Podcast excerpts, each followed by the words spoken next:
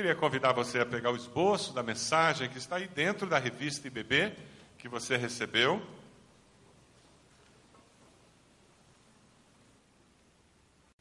E se você olhou a capa da revista, você viu que nós temos uma ênfase no Deus provedor. Durante seis semanas, nós estaremos em nossas células assistindo um DVD e discutindo essa temática. Então, se você não está numa célula, eu quero desafiá-lo a procurar alguém.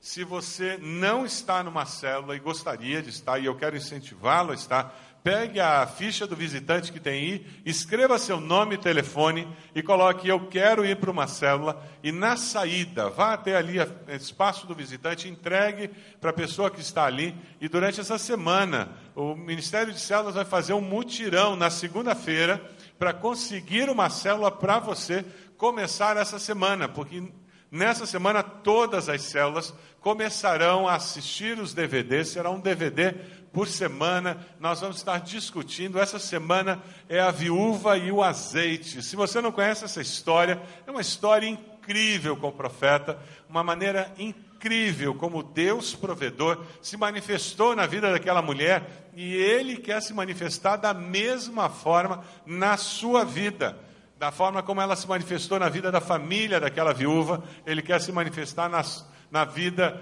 da sua família, se mostrando como Deus provedor, o Deus que tem poder para transformar toda e qualquer realidade.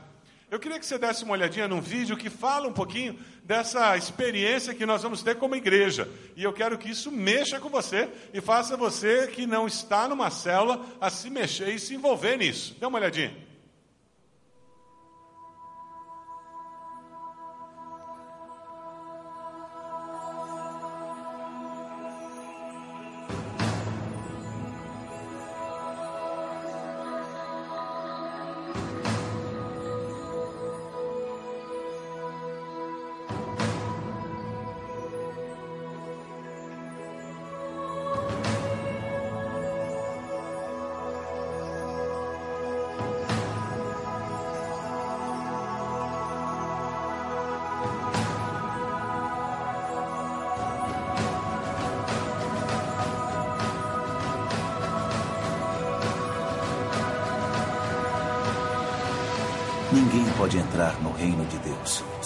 Nascer da água e do Espírito.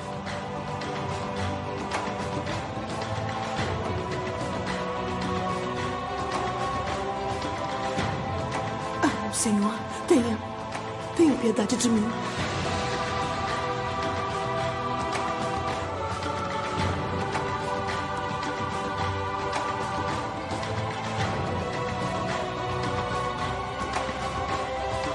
Tantas riquezas. E nosso povo vivendo em tendas nos arredores. Pegue o seu filho e o ofereça em holocausto a mim. Isaac!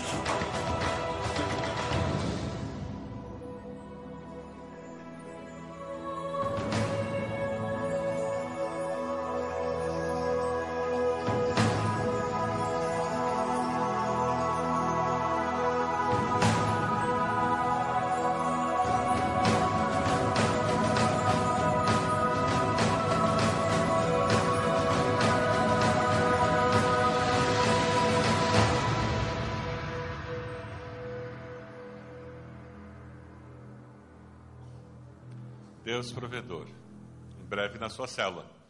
Então, se você ainda não está numa célula, preencha isso na saída, entregue, para que você possa, durante essa semana, começar a participar desse projeto de seis semanas, onde nós vamos ser tremendamente abençoados e mais. E vem acompanhado. Muitas células já estão criando dois lugares para se encontrar, porque num lugar só não vai caber. E nós estamos levando amigos, conhecidos, parentes, porque vai ser muito abençoadora essa experiência. E a mensagem de hoje fala sobre isso. Para que, que você foi salvo? Salvos para quê? Para fazer o quê? Por que, que nós recebemos a mensagem do Evangelho? Para que, que nós conhecemos a Cristo como Salvador? Uma senhora fala com uma amiga sobre Cristo e aquela amiga diz: Bem, eu estou tentando ser cristã. enquanto ela rodava a aliança no seu dedo anular, ela dizia: Eu estou fazendo o meu melhor, eu estou tentando ser uma boa cristã. E aquela amiga diz: Você está tentando ser esposa do seu marido? Ao que ela responde: Não, não, não, eu sou esposa dele. Desde quando que você é esposa dele? Ah, desde o dia em que ele colocou essa aliança no meu dedo, eu sou esposa dele. E aquela amiga virou e disse: Não é diferente com Jesus. Ou você pode dizer que você já decidiu ser cristã e já está vivendo como cristã, ou você nunca aceitou Jesus como Senhor e Salvador. Nós não tentamos ser cristãos. Ou somos ou não somos. Ou nós assumimos um compromisso com Cristo e somos cristãos a partir daí, ou nós não somos discípulos dele. E nós não merecemos dizer que estamos tentando.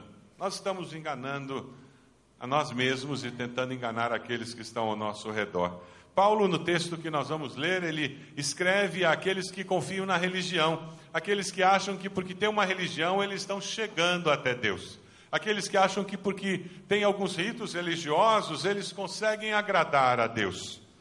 O Deus provedor, de quem nós vamos estudar e durante essas seis, próximas seis semanas nós vamos ouvir mensagens aqui nos púlpitos, no púlpito da nossa igreja, nós vamos discutir nas nossas células ele nos fala sobre como Deus supre todas as nossas necessidades e ele supre todas as nossas necessidades em Cristo Jesus.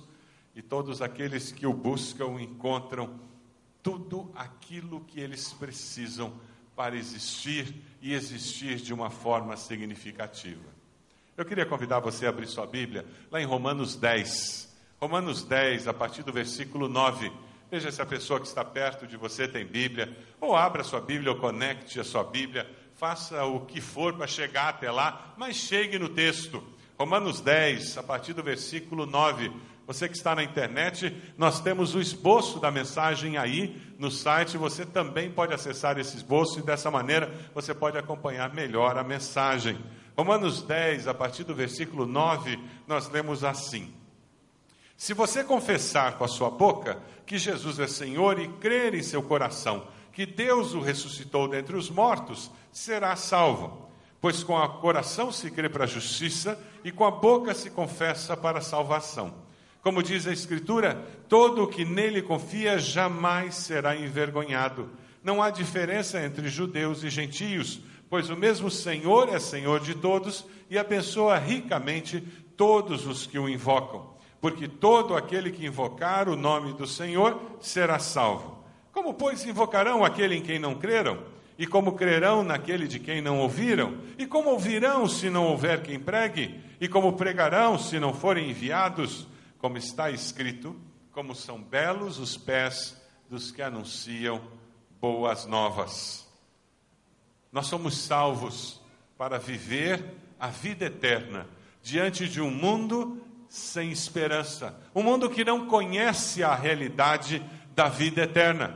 Nós somos salvos por Deus para começar a viver aqui a vida eterna pela presença do Espírito Santo em nós. Nós começamos a viver aqui um pouco da eternidade. É por isso que Deus enviou o seu Espírito para viver em nós, para começar a dar um gostinho da eternidade. É por isso que o seu lar, quando Jesus é Senhor na sua casa, pode ser um pedacinho de céu, embora pecadores morem nele, embora pessoas limitadas morem nele, porque a presença do Espírito Santo de Deus pode produzir o fruto do Espírito nas pessoas que moram naquele lar, e a consequência é que um gostinho de céu começa a existir dentro daquele lar. Não é porque as pessoas sejam perfeitas, mas é porque essas pessoas buscam ao Deus que pode todas as coisas e que é perfeito. Quando nós construímos esse senso de missão e quando nós vivemos com essa consciência de que nós somos salvos para viver aqui o gosto da vida eterna, nós começamos a mostrar para as pessoas como elas podem receber a vida eterna. Ora, como que alguém pode receber a vida eterna? Pergunta para a pessoa do lado aí. Como é que alguém pode receber a vida eterna? Pergunta para quem está do seu lado. como que alguém pode receber a vida eterna? Pergunta a pessoa do lado. Como alguém pode receber a vida eterna? Como? Ah, tem que ir lá na igreja. Ah, tem que ir lá na frente.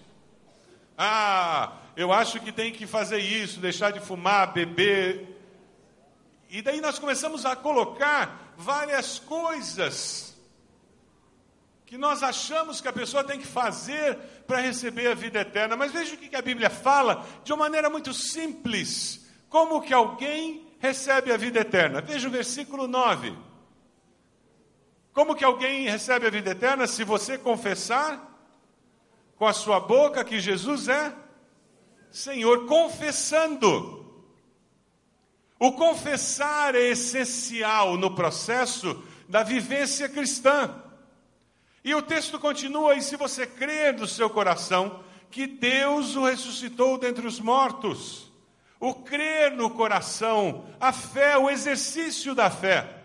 E é interessante que é crer no coração no milagre da ressurreição.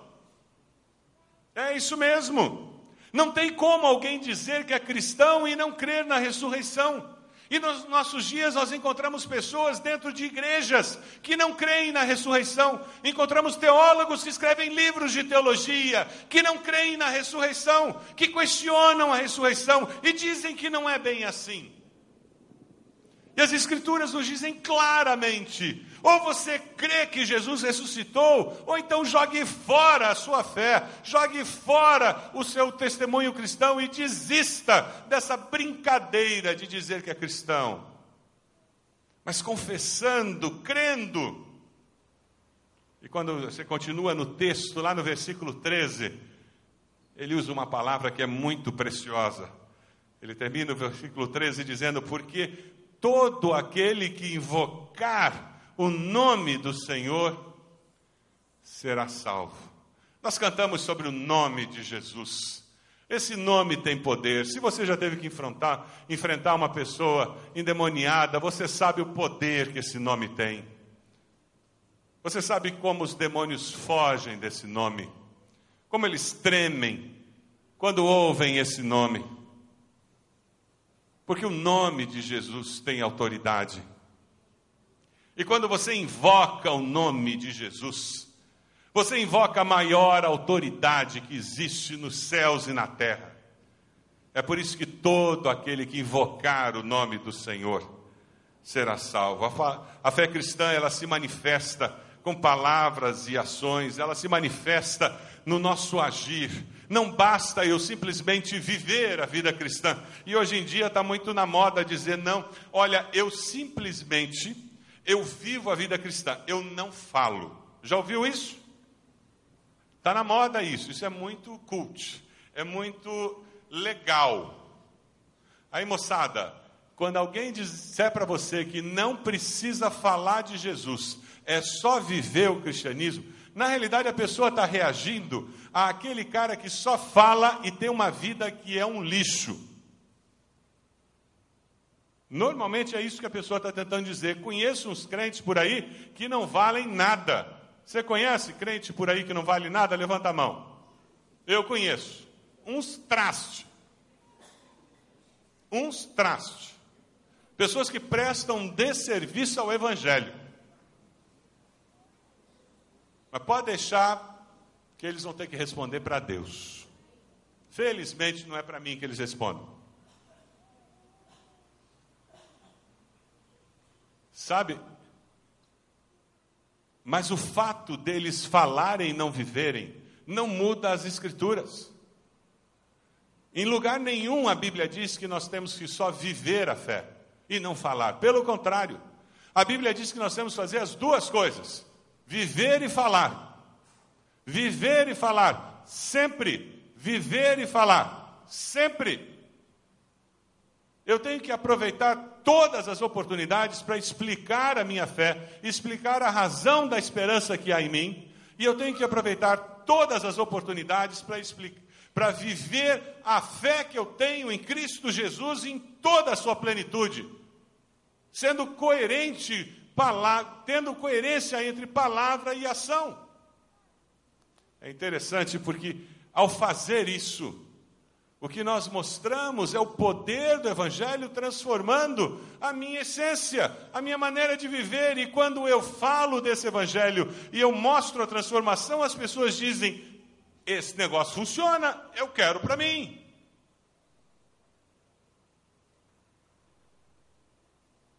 Quando você estiver falando de Jesus para uma pessoa, em alguns momentos vai chegar um ponto em que você precisa explicar para essa pessoa de uma forma simples como ela pode tomar essa decisão ao lado de Cristo. Eu queria compartilhar com vocês o que algumas pessoas chamam do caminho de Romanos para a salvação. E queria desafiar você a marcar na sua Bíblia esse caminho de Romanos. Então pegue um lápis que está aí nas costas ou uma caneta na sua, na sua bolsa, pegue um lápis nas costas da cadeira aí, abra a sua Bíblia e você vai abrir a sua Bíblia lá na contracapa dela. Primeiro você abre a sua Bíblia na contracapa. Vamos lá. Então, quem tem uma Bíblia aqui, para me emprestar, me empresta a Bíblia aqui, Natal. Você vai abrir sua Bíblia ou aqui na parte de trás ou na parte da frente e vai escrever Romanos 5, 8. Então vamos lá. Romanos 5, 8. Escreva aí. Esse é o primeiro versículo do caminho de Romanos. Então escreva aí. Romanos 5, 8. Você escreveu Romanos 5, 8? Assim, quando você estiver falando de Jesus uma pessoa, a pessoa diz: Mas como é que eu consigo nascer de novo? Como é que eu consigo aceitar esse Jesus? Como é que eu posso mudar de vida? E você diz: Cara, eu sei como você vai fazer isso. Primeiro passo, deixa eu te mostrar esse versículo. Aí você abre a tua Bíblia ali, dá uma olhadinha, Romanos 5, 8. Aí você abre a Bíblia e mostra para ele. Vamos lá para Romanos 5, 8. Puxa o versículo mais para cima, vamos lá? Mas Deus demonstra o seu amor por nós. Cristo morreu em nosso favor quando éramos pecadores. Aí você leu esse texto que mostra o amor de Deus, tendo quando Deus manda Jesus morrer por nós, sendo Cristo, sendo nós ainda pecadores. Aí na margem você vai escrever um outro versículo. 3,23. Escreve a mão aí do lado, 3,23. Desse jeito você sabe para onde você vai agora. Aí você escreve 3,23 e abre a sua Bíblia lá em 3,23 agora. Então abra a sua Bíblia no 3,23. Abriu? Vamos lá, qual é o versículo 3,23? Pois todos pecaram estão destituídos da glória de Deus. Jesus veio, mostrou o amor de Deus, mesmo quando nós éramos pecadores, e olha, por causa desse pecado, nós estamos longe da glória de Deus, longe de Deus. Esse é o nosso grande problema. Qual é o versículo que você põe na margem agora? Vamos lá? 6:23. Escreve na margem agora, 6:23. Veja, desse jeito você vai lendo o caminho de Romanos, um versículo atrás do outro sem dificuldade. Qual é o versículo do 6,23? Vamos ler juntos?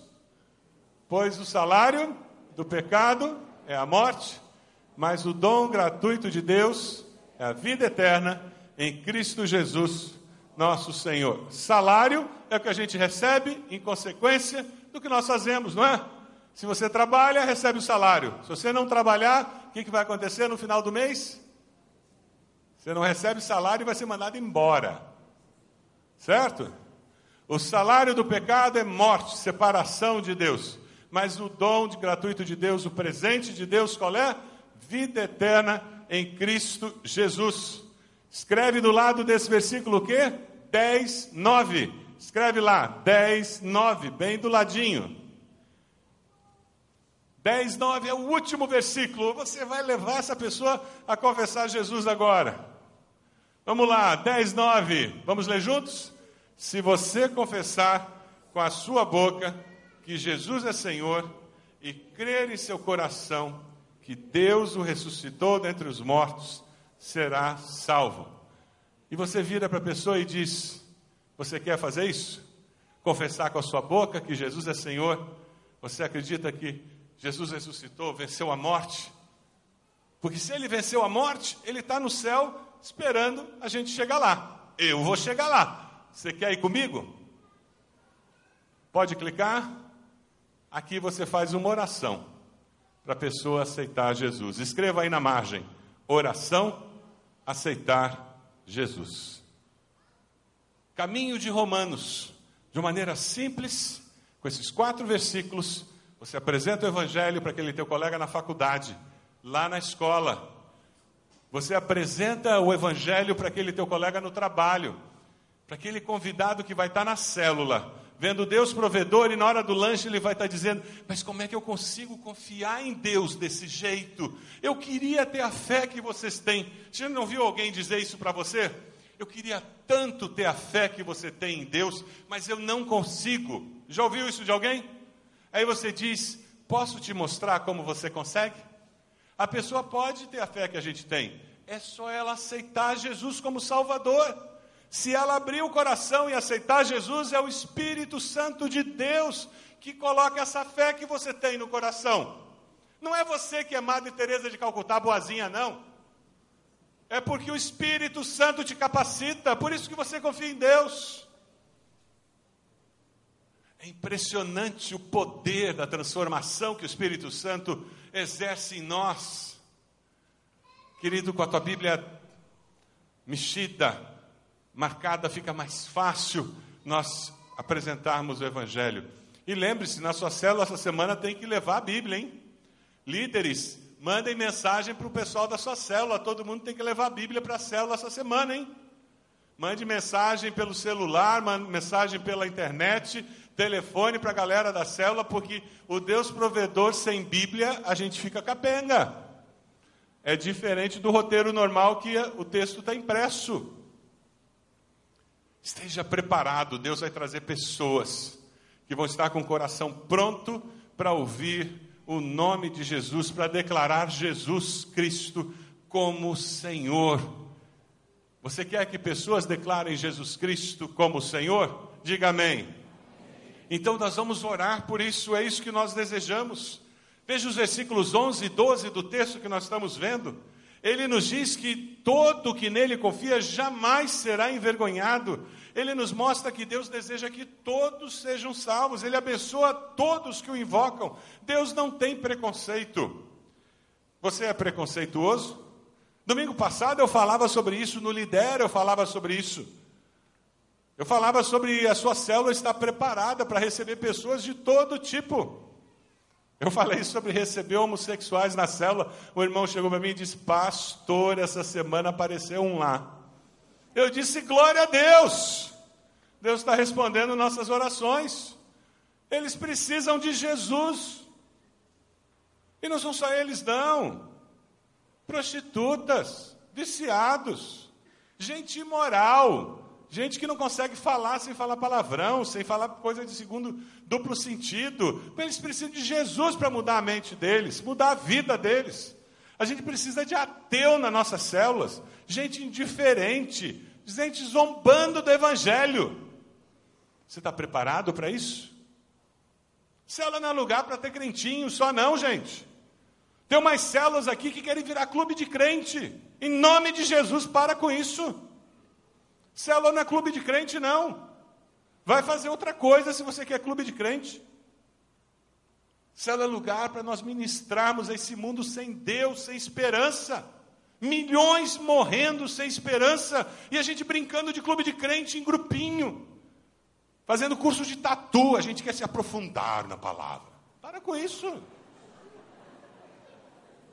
Não, pastor, é que nós temos muita intimidade. Se vem uma pessoa estranha, nós perdemos a comunhão. Para com isso.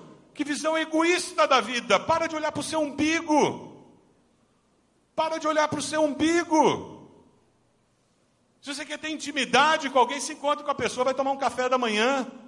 Célula não é para isso. Milhões nossa cidade, uma quantidade absurda de pessoas, a grande Curitiba, uma quantidade absurda de pessoas indo para o inferno sem Cristo, sem esperança, lares sendo desfeitos, filhos e pais em conflitos, e nós aqui, brincando de igreja, fazendo reunião em que não crente não é bem-vindo, para com isso. Graças a Deus, graças a Deus, a maioria das nossas células não são assim, não. A maioria delas está cheia de gente que não conhece a Deus, gente que está chegando. Por isso que nós continuamos batizando. Por isso que nós temos visto tantos visitantes nos nossos cultos. Aleluia! Você dá glória a Deus por isso? Glória a Deus. A maioria das nossas células não são assim. Tem uma meia dúzia de gato pingado doente que a gente está tratando. Mas você conhece alguém que fica dizendo não pode multiplicar, não pode multiplicar, porque a gente se gosta muito. Por favor, meu irmão, dá uma palavra de exortação. E diz, meu querido, para de olhar para o teu umbigo e olha para o mundo sem Cristo. Olha para o mundo sem Cristo.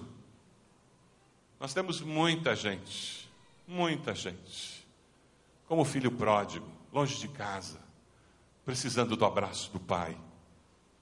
Temos muita gente, como aquela mulher samaritana, na beira do poço, vários maridos, saindo de um relacionamento para o outro, de um relacionamento para o outro, em busca de alguma coisa que ela nem sabia o que era. E quando ela encontra Jesus, ela encontra o que ela precisava.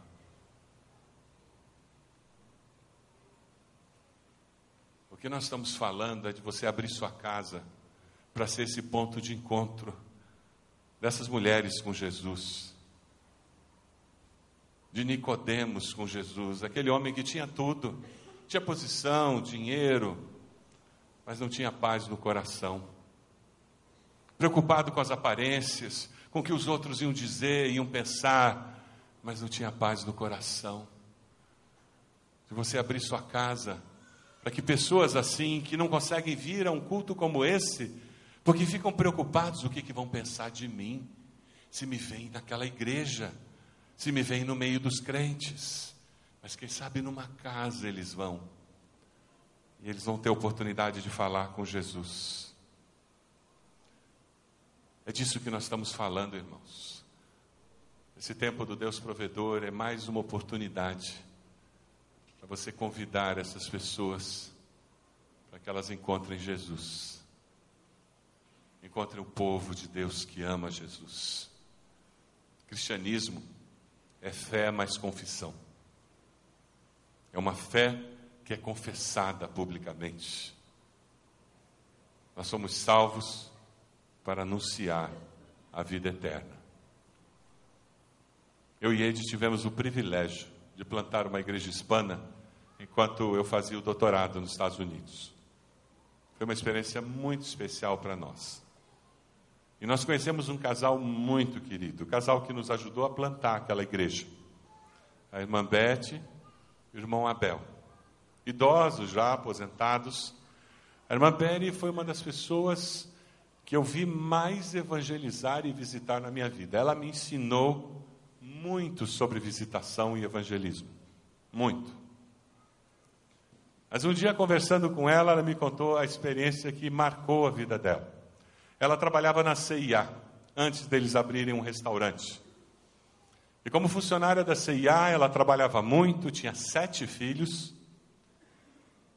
E ela disse que depois de vários anos trabalhando ali, um dia ela recebeu uma visita de uma ex-colega, que tinha trabalhado com ela e tinha saído da empresa. E aquela colega chegou e disse: Beth, é verdade que você é crente há muito tempo? Ela disse: Sim, eu sou crente há muitos anos. E aquela colega olhou para ela e disse: Beth, eu trabalhei vários anos com você e você nunca falou de Jesus para mim. Eu conheci Jesus depois que eu saí daqui. Se eu morresse, eu teria ido para o inferno sem Cristo. E você não falou de Jesus para mim. Como você pôde fazer isso?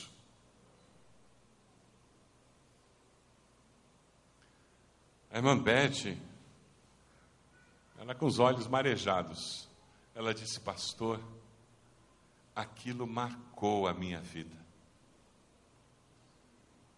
Eu pedi perdão àquela, àquela colega e eu fiz uma promessa a Deus que eu nunca mais deixaria isso acontecer. E desde então, todo mundo que trabalhou comigo ganhou uma Bíblia e ouviu falar do amor de Deus pelos meus lábios. E realmente a dona Beth, ela falava de Jesus até para poste. Ela dizia: Eu já estou com idade, pastor, eu quase não posso sair, mas eu sou que nem Moisés. Deus deu uma vara para ele e ele foi para o Egito. Deus me deu o telefone, pastor.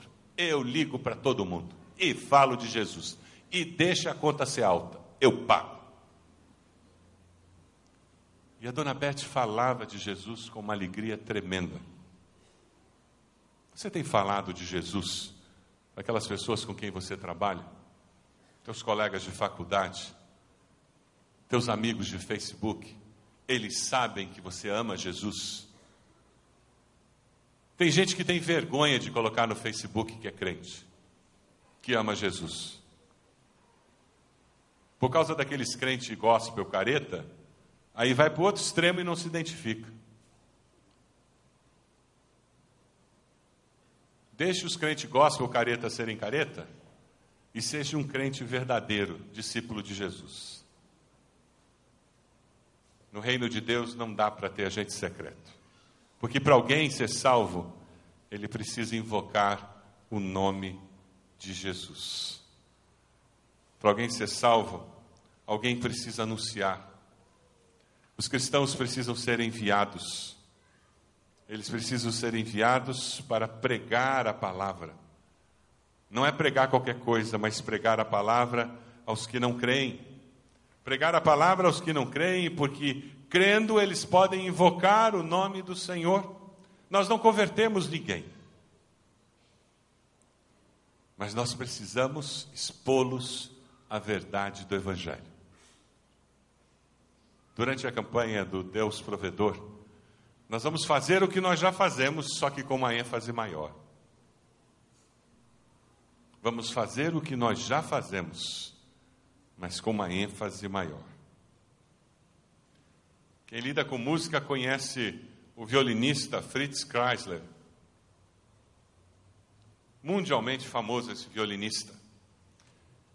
Ele era famoso não apenas porque tocava magistralmente, mas também porque ele doava quase tudo que ele ganhava tocando. Então surgiu uma oportunidade para ele comprar um violino Stradivarius. Para um violinista, isso é sonho. Só que ele não tinha dinheiro, porque ele doava praticamente tudo que ele ganhava.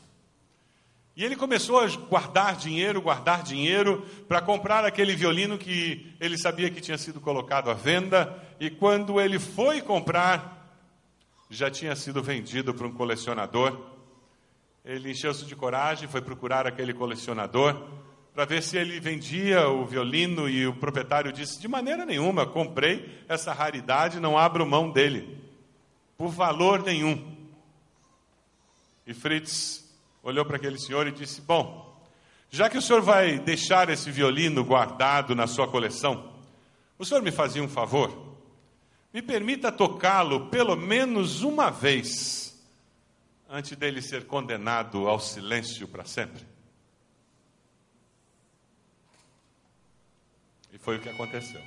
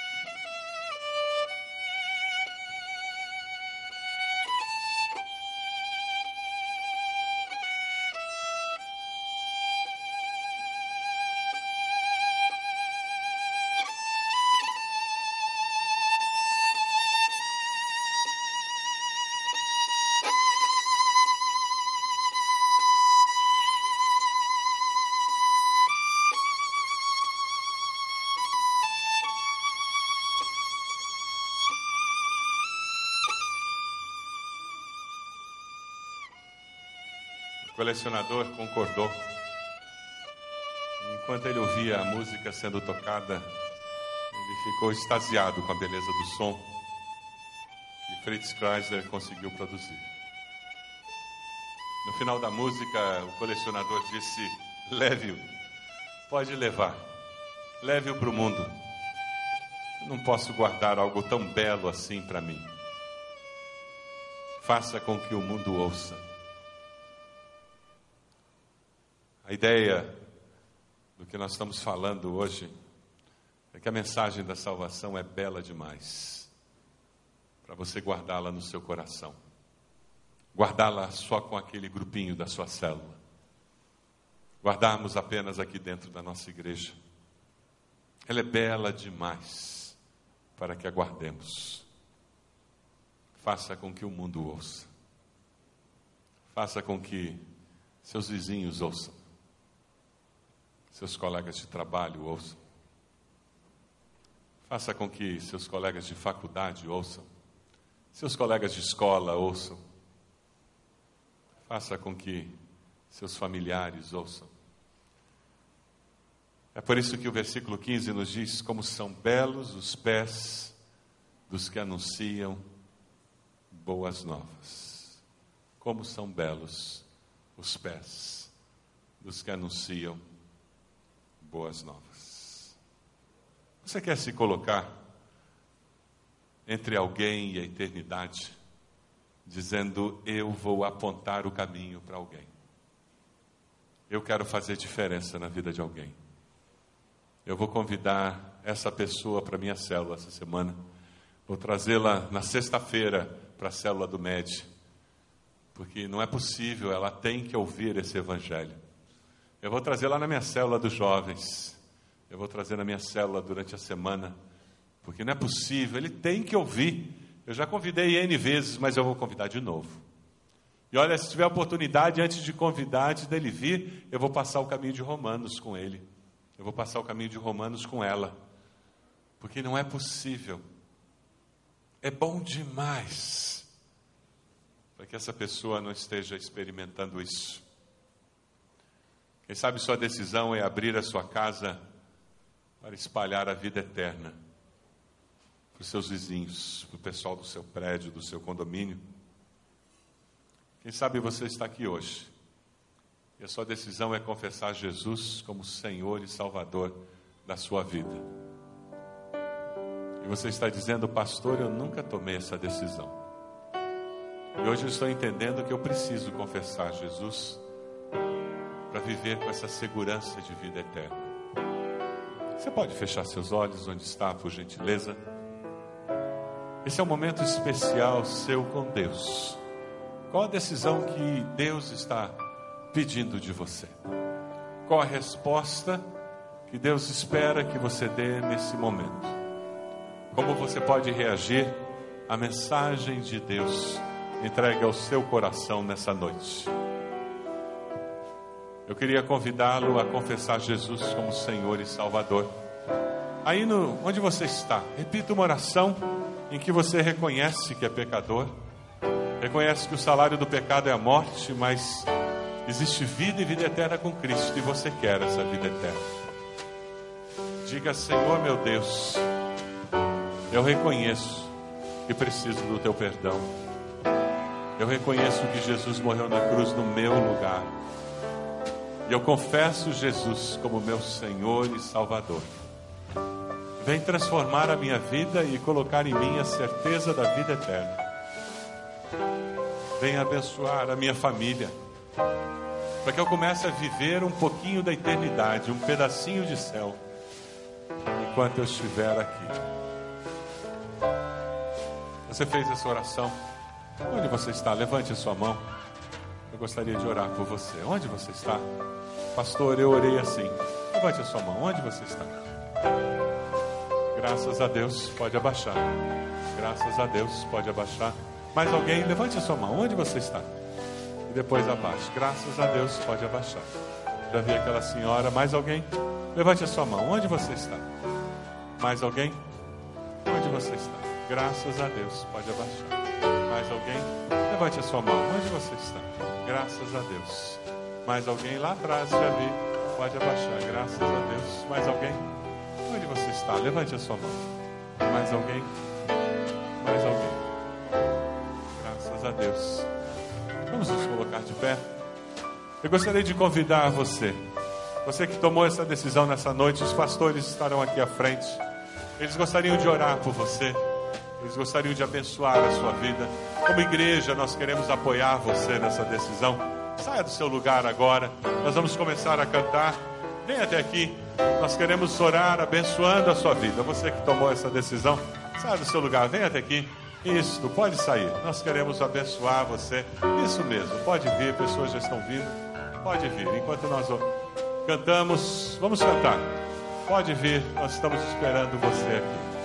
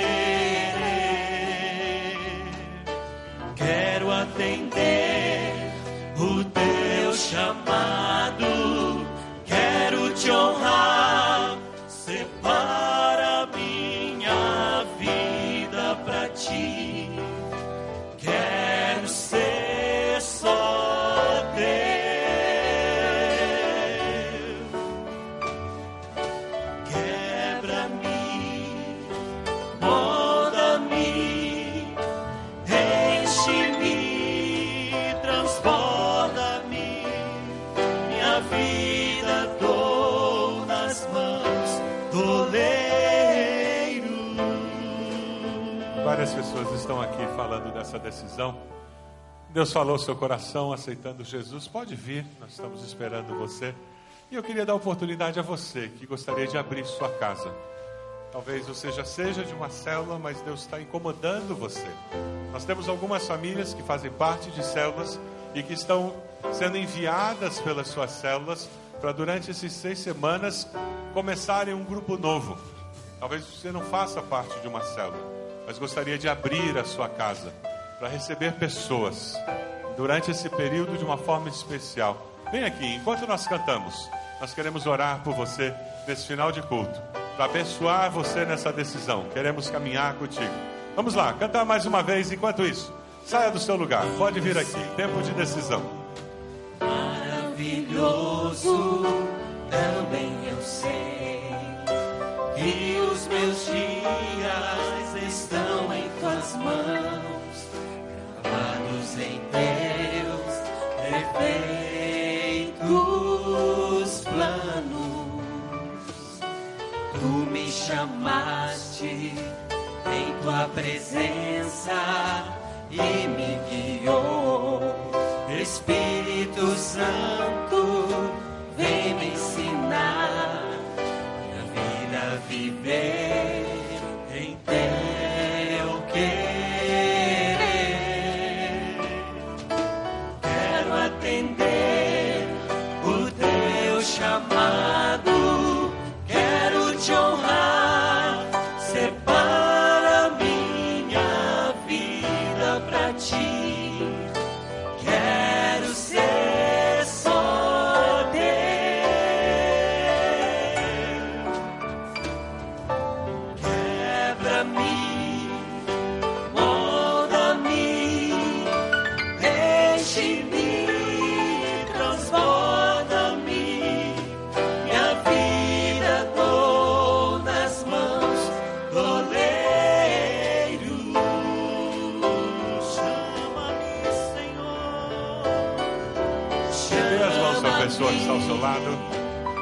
Dê as mãos para a pessoa que está ao seu lado agora. Vamos lá. Usa-me, renova-me, minha vida dou nas mãos do leio.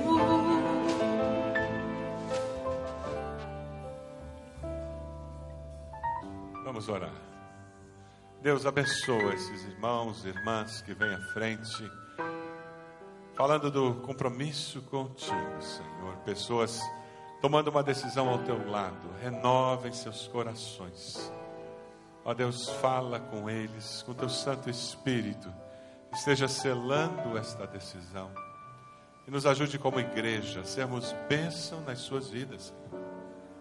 Abençoa-nos, ó Deus, durante essa semana, para que ao nos reunirmos, ao trazermos convidados para nossas células, ó Deus, que eles estejam com o coração preparado para aceitar os convites, que os corações estejam abertos para ouvir a tua voz.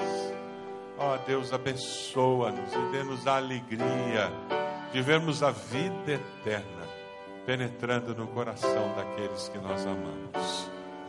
Ó Deus amado, nós oramos assim, no nome de Jesus. Amém.